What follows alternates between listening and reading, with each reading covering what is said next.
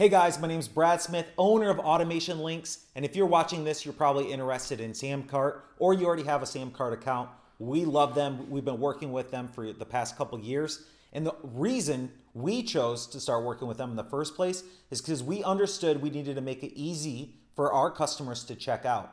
Those PayPal links, going through two to three e commerce pages just to check out, that's not simple, that's not easy, and it's not convenient for your customers. So we total, totally believe in their mission and agree with them that we need to make pretty simple one page checkout pages.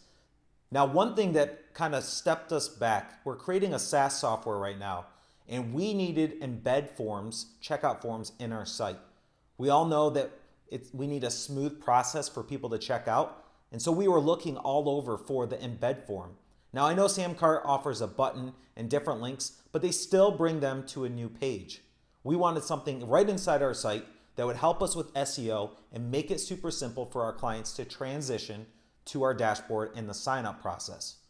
So we even went as far as looking for other companies that would do this. We looked and we looked, we found some companies that offered this, but they just weren't as good as Samcart was for our business. So we came back, we asked for the feature, and they don't have it. So I went and did my exploration. That's what I've been doing since the very beginning looking for different ways to make things work, right? Make things easy and make them work. So I found a really simple HTML code. I'm including it in the article below. I wrote about some different options you need to consider and remember when you're setting up this page. But it's a simple line of code. You paste your Samcart URL inside of it and it shows up right inside your website so your clients never need to leave. Now I'm sure Samcart's gonna come out with this feature in the future, but for now, try this out. Make sure you set the right code, the right numbers, the hit width and height, and that's what's really gonna make sure that page looks really good inside your website. And I would love it if you guys shared this or left a comment below. I hope you have a great day.